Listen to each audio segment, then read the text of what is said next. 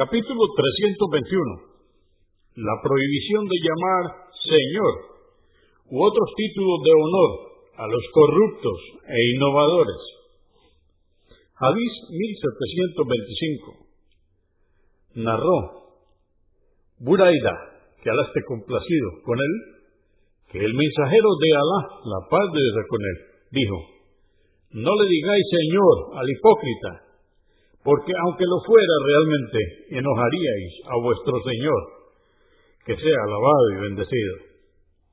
Abu Daud, 4079, Agma, volumen 5, número 346.